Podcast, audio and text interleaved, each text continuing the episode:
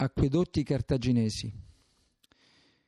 Nel tempo illegale dei vivi, luce e penombra spande la città interrotta, sul punto d'essere sommersa ogni volta che si annuncia il nugolo dei bianchi così a lungo precorsi. A branchi, in cerca di aperture nell'aria di altri, ci scorgono abitanti di cisterne, dediti da tempo immemorabile a usare l'arte per il riposo e il riparo dal gelo, in una miseria che ignora il mosaico grattato sui muri e il conforto dell'odio. Marco Caporali